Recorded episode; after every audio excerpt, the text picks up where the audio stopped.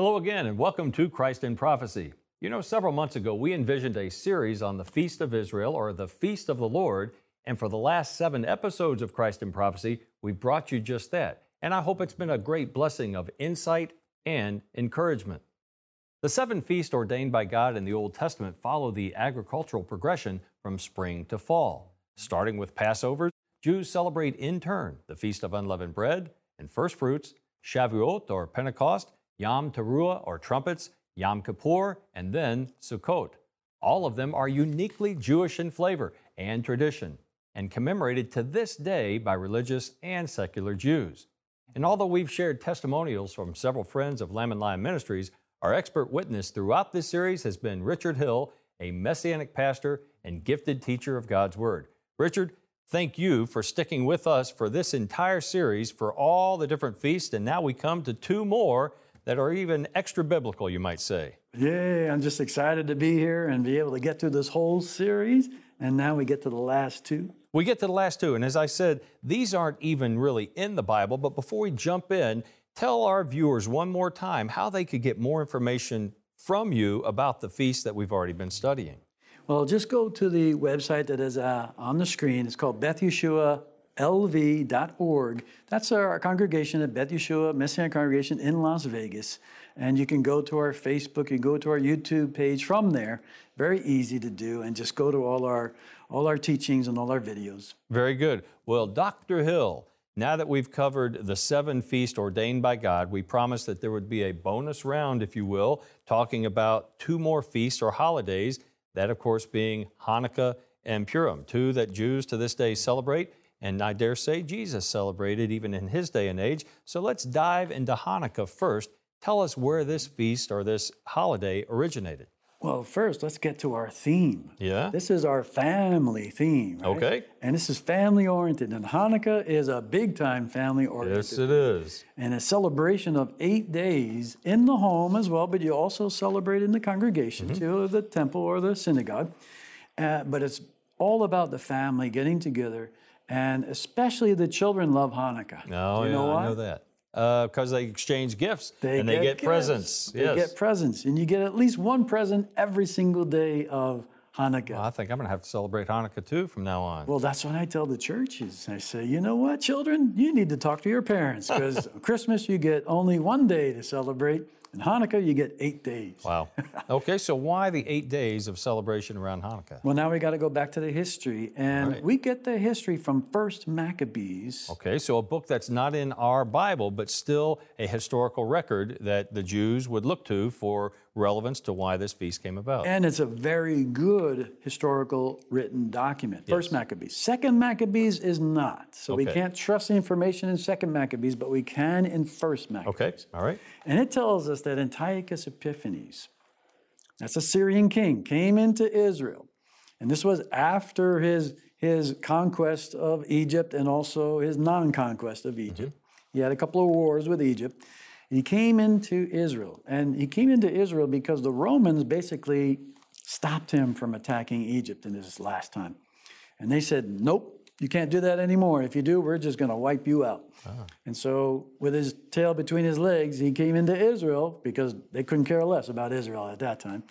And in 168, he basically took over Israel and said, Okay, now all you Jews, you need to become Greeks in all facets of life. So you said Syrian uh, king, but he had a Greek background, so Greek heritage, and so he was trying yes. to turn the Jewish people into Greek citizens, so to speak. Yes, not only citizens, but also their religion. Of course. So you had the Greco Roman gods mm-hmm. that they worshiped, and they wanted all of Israel to turn into these Greeks. And so what happened? Well, some were okay with that, and some did.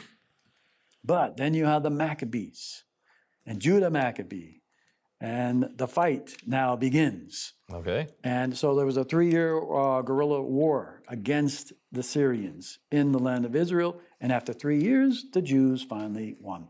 Okay. But specifically in 165 BC, they were able to take back the temple. And that was the key aspect of, of winning the war. take back the temple. So now, what do we do? Well, the temple was basically destroyed, but not completely destroyed, just kind of, it needed a remodeling. Hmm. It needed also a rededication. Now, Yeah. for three years, they were not able to worship in the temple, and it was decimated. Yeah, Dirty, decimated and desecrated, we might say, Desecrated. because Antiochus Epiphanes also sacrificed a pig right there in the temple, totally desecrating the temple Mm-hmm. to his Greek god. And so it was a high offense not only to the true and living God, but the Jews living in the land. Exactly. And so when they took that temple back in war and they won Jerusalem back, now they had to rededicate the temple. But first you had to remodel and get it back into working order.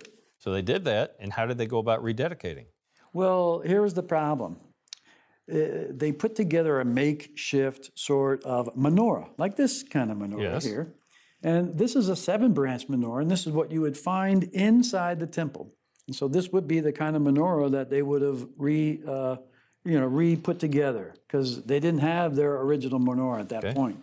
And so then what you have to have is pure oil, kosher oil inside of all of the bowls that are on top Right. of this menorah.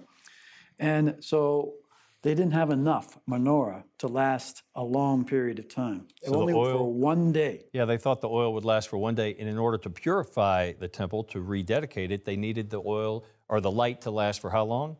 Well, a longer, much longer time period. Okay. They didn't come up to the eight day feast until this miracle. Ah, so the miracle happened, and that's where we got the feast. And what was the miracle? The miracle is that the oil that was in those bowls, instead of lasting only one day, which is what they calculated it to be, it lasted eight days. Okay, a miracle uh, that they took as a sign that God was blessing their effort to rededicate the temple to reconstitute worship of the true and living God. Exactly. Okay, And so now you have an eight day feast.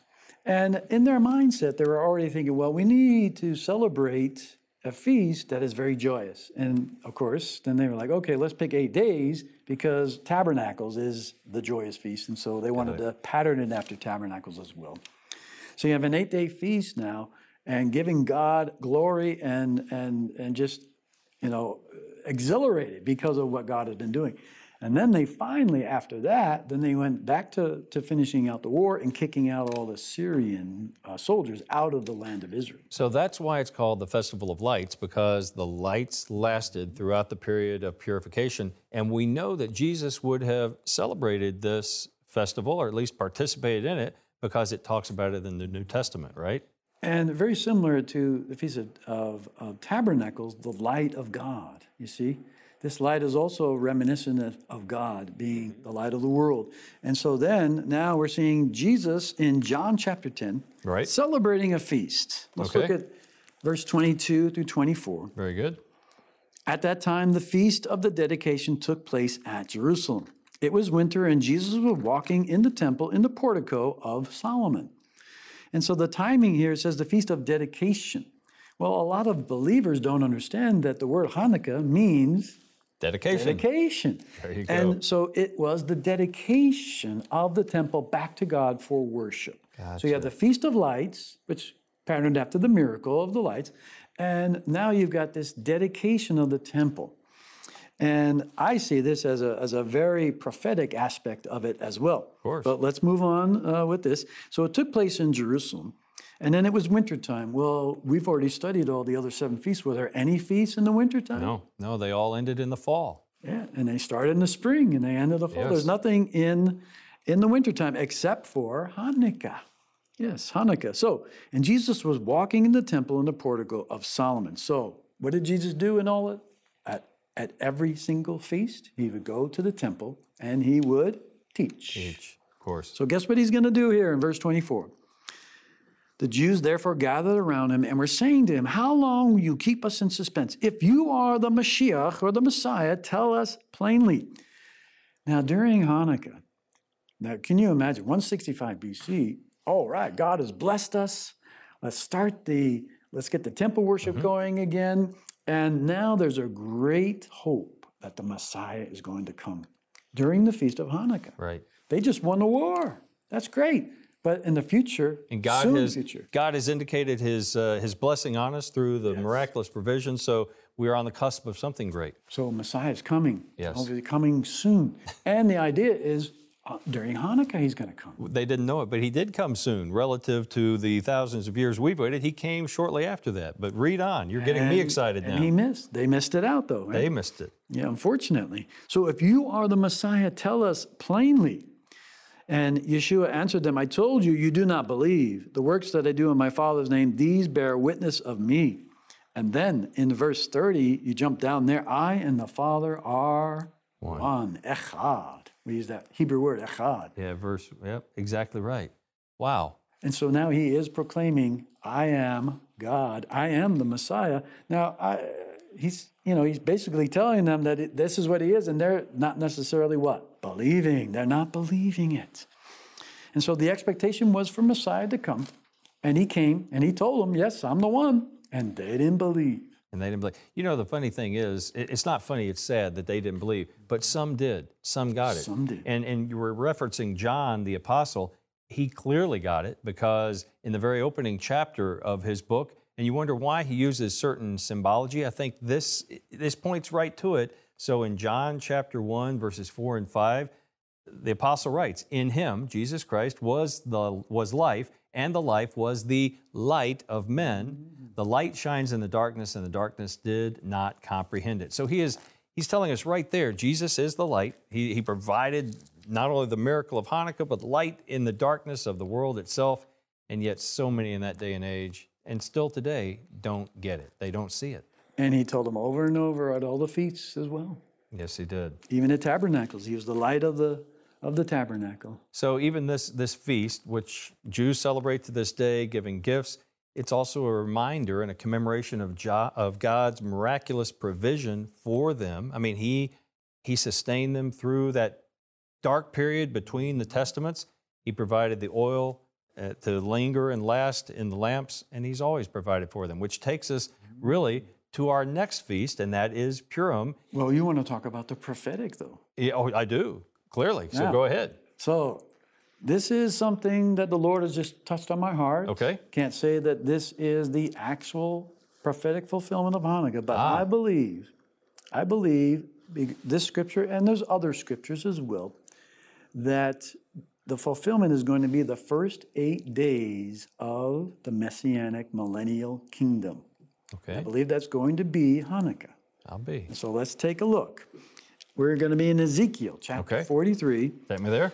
And I'm just going to start in verse 18. It, it, it goes all the way to 27 in this section. But this is going to be the consecration of the altar. All right.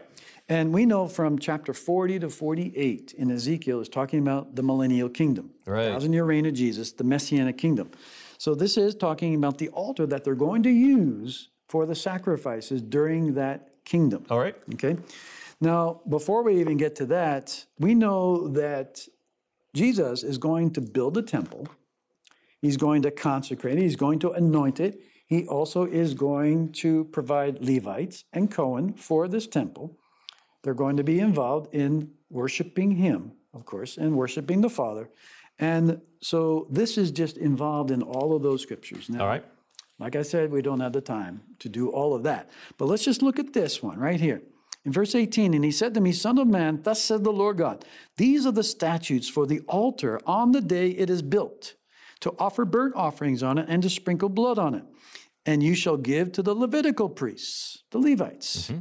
Right, who are from the offspring of Zadok who draw near to me to minister to me, declares the Lord God, a young bull for a sin offering. So there's going to be offerings performed in the kingdom, and there's even going to be for sin offerings as well.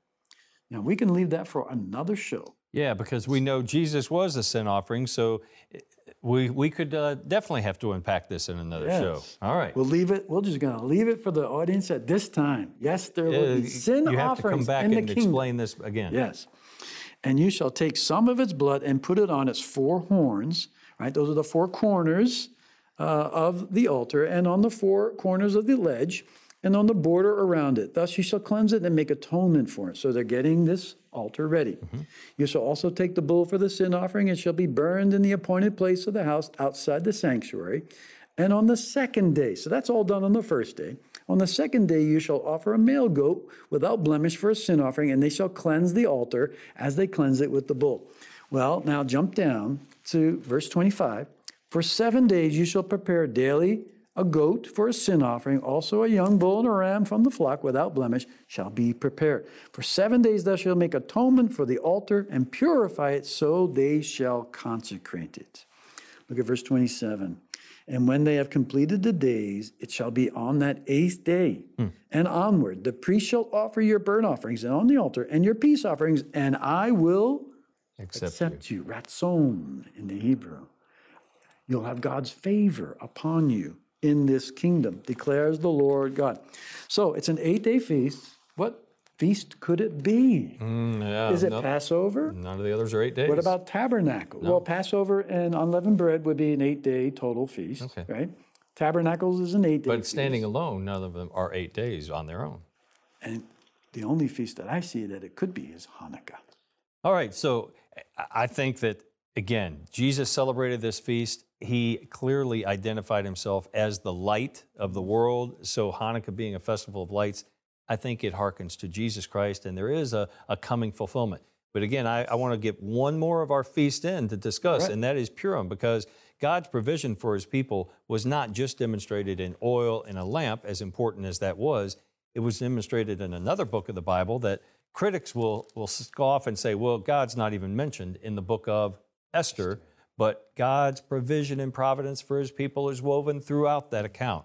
And we don't have time to go through the entire narrative, but what's the big picture of Purim? What do we well, recognize? That's what we do on Purim. We go to the congregation or the synagogue and we will read the whole book. Exactly. But what happens is now you have family and fun and friends and the whole congregation, everybody's dressing up. Pick a character out of the out of the book of Esther and that's who you dress up as. And usually the people that get uh, picked or picked as Haman, well, they have a difficult time that night. Now, of course, if you say the word or the name Haman, I'm supposed to boo and yell and cheer and make noisemakers because uh, his name is to be uh, wiped out and obliterated and basically uh, overridden by ridicule yes. because Haman, like Hitler, like so many others down oh, through the centuries, have tried to destroy the Jewish people, satanically inspired but God did not allow that to happen. And you wish they would read the Bible. You do. Before they do that, because in Jeremiah 31, God says you can't destroy the Jewish people. No. Unless you're going to destroy the moon first or the sun.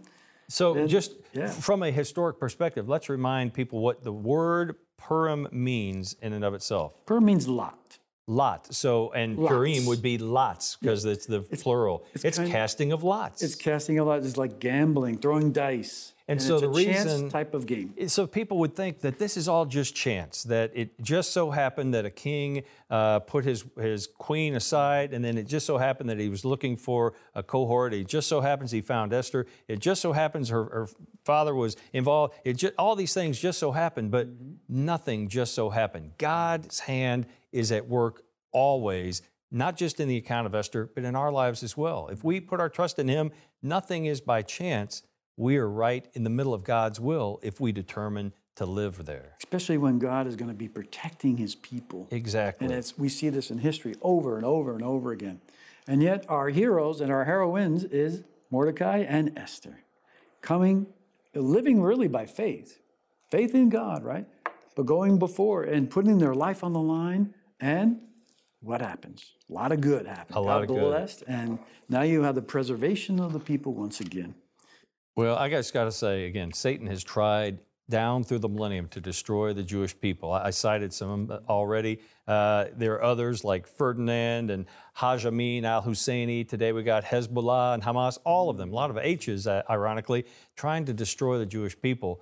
But God, in His mercy and in His love, is love. always going to protect the Jewish people because He promised to do so. Now, there's going to be one more attack prophetically upon the Jewish people and, of course, believers too, Jew and Gentile alike. Yes. And I believe that this is the, the future prophetic aspect of Purim. After the thousand year reign of Jesus, what happens? Satan is then released from the pit. And he has a short period of time to get everybody together, all the evil ones. And they will then attack the camp. It says the camp, Right. Right? And he's talking about the Temple Mount area Yes. where the Jews live, but there's going to be Gentiles there as well. And what happens? That's the final Purim war or the final Purim feast where God will then just wipe them out from heaven. Fire comes down from heaven. It's found in Revelation chapter 20. They can read about it.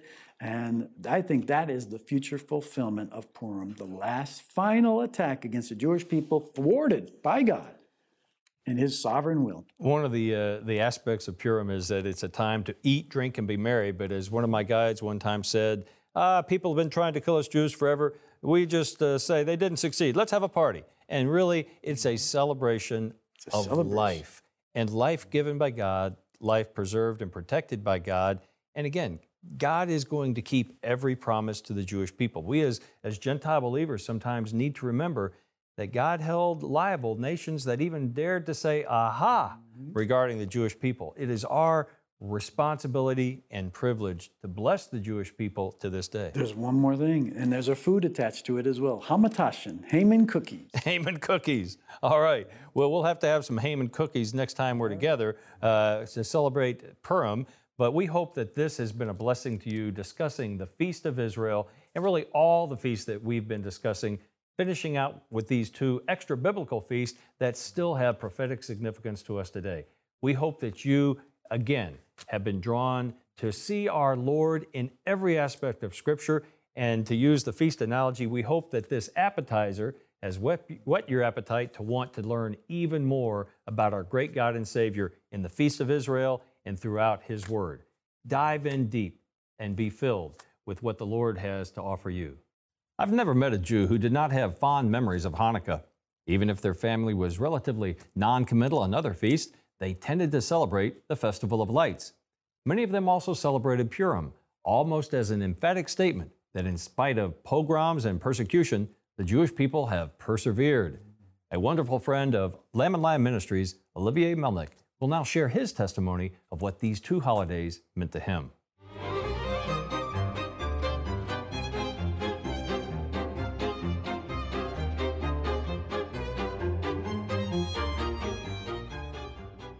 But one that I have grown to like particularly, that actually is not part of the Levitical feast, is the Feast of Hanukkah. Uh, I did not grow up celebrating the Feast of Hanukkah, but I learned to appreciate it over the years since I've been a believer for the last 40 years, a Jewish believer uh, for the last 40 years. And uh, the, Hanukkah means dedication.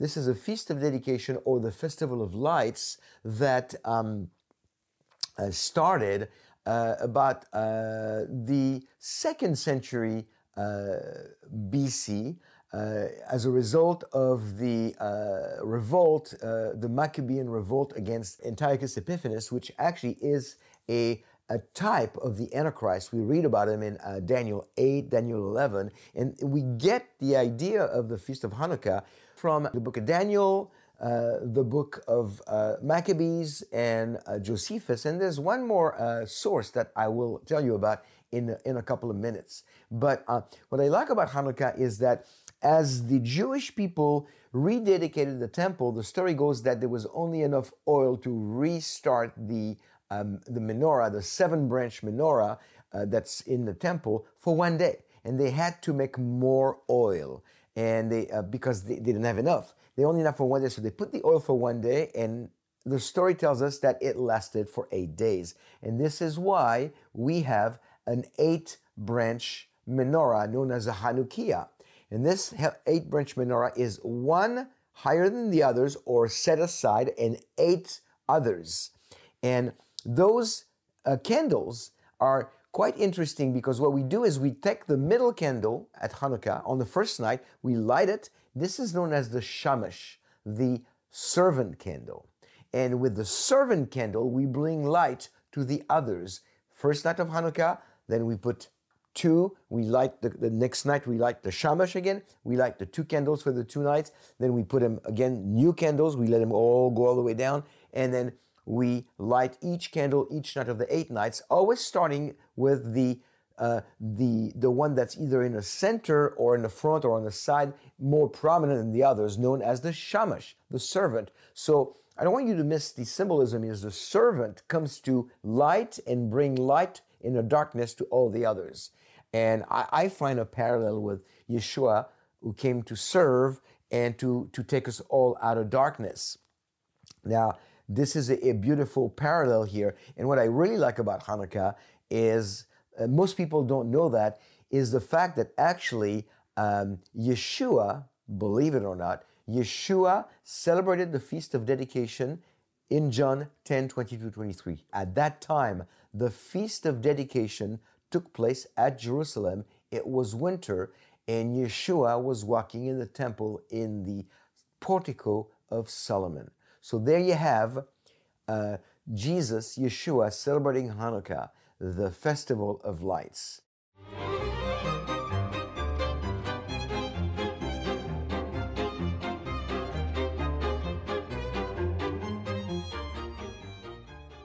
We are so grateful for Olivier Melnick and all of our other guests who shared testimonies from afar during our Jewish Feast series. Richard, we're also very grateful to you for spending so much time with us, helping us dive into the Feast of Israel. Such a blessing for me personally to be able to be here and to teach.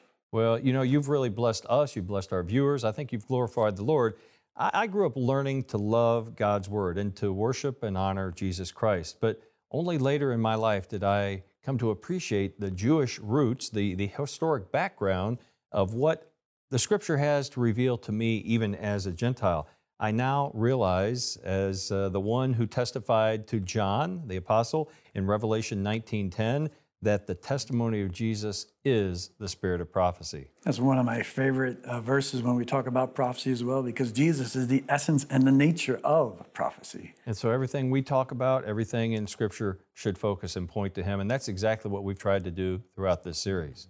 Amen. Amen. Well, thank you again. You will be back with us, I hope, at some point to another episode of Christ in Prophecy. We'll explore another dimension of our Jewish uh, heritage even as Christians, whether Jew or Gentile. I look forward to it. Kadima. Kadima. the word. All right, meaning looking forward. Looking forward. Well, there you have it, folks. We hope that this series has been a true blessing to you, that it helped invigorate your faith, encourage your heart, and embolden your testimony. And really, I do hope that it has motivated you to seek a Jew to bless. We don't have to wait to act out the prophecy of Zechariah 9:23. God has, is, and will preserve the Jewish people. Why? Because He loves them and chose them to be the apple of His eye. I'm eternally grateful that He has also chosen to love me, unworthy and unlovable as I am. He loved you enough to send His Son, Jesus Christ, to die on a cross at Calvary. Do you know Him? Have you embraced our Jewish Messiah? Do so today. And then join Richard and me in crying out, Maranatha, Godspeed. Come quickly, Lord Jesus. Until he comes, we will be looking up and being watchful, for the Lord of light, who protects and preserves his people, is coming soon.